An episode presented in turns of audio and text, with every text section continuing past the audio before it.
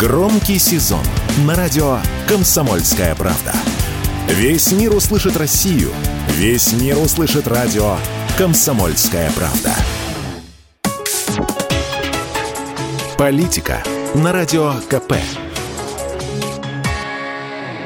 Владимир Варсобин для радио «Комсомольская правда». Сейчас я езжу по сельским школам, по маленьким, с количеством учеников, еле дотягивающим до сотни. У маленького мордовского городка Темников одна такая. В нее удалось заманить выпускника городского вуза учителя математики. Директриса пять лет искала нового учителя. Никому учить. Несколько учителей на всю школу, все разбежались, ушли на пенсию или умерли. Так что, да что там говорить, в моем родном Саранске элитная городская школа за месяц до начала учебного года лишилась чуть ли не трети педагогов. По главе с директором они просто перекочевали в Москву. Поэтому молодому пареньку в городке Темников дали миллион рублей по госпрограмме «Земский учитель». Зауч отдала ему свою квартиру пожить, опять же в страхе, лишь бы не уехал. И все потому, что зарплаты у российских учителей провинции еще страшнее, чем я думал. 20 тысяч.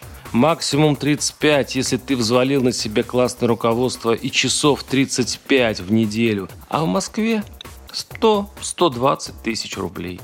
И вот я сижу в маленькой сельской школе со счастливой директрисой, которая радуется, мол, вот уже год молодой служит, с него все пылинки сдувают. И вдруг вспыхиваю. А разве можно работать за 20 тысяч? Вот так, каторжно. Разбегутся все окончательно скоро, предрекаю. А местные улыбаются и качают головой.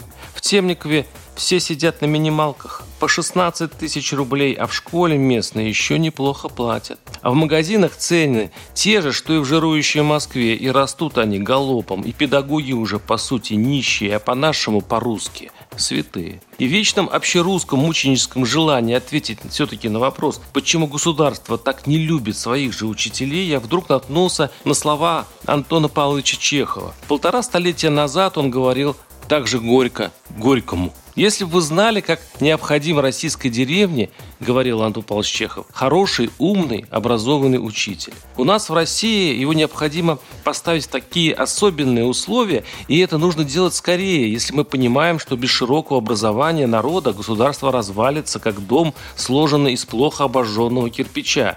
Учитель должен быть артист, художник, горячо влюбленный в свое дело. А у нас это чернорабочий, плохо образованный человек, который идет учить ребят в деревню, деревню с той же охотой, с какой бы пошел бы в ссылку. Он голоден, забит, запуган возможностью потерять кусок хлеба. А нужно, чтобы он был первым человеком в деревне, чтобы он мог ответить мужику на все его вопросы, чтобы мужики признавали в нем силу, достойную внимания и уважения, чтобы никто не смел орать на него, унижать его личность, как это делает у нас все. Урядник, богатый лавочник, поп, становой старшина и тот чиновник, который носит звание инспектора школ, но заботится не о лучшей постановке образования, а только о тщательном исполнении циркуляров округа. Нелепо же платить гроши человеку, который призван воспитывать народ. Вы понимаете? Воспитывать народ. Нельзя же допускать, чтобы человек ходил в лохмотьях, дрожал от холода в сырых дырявых школах, угорал, простужался. Ведь это же стыдно нам. Отвратительно все это какое-то издевательство над человеком, который делает большую, страшно важную работу.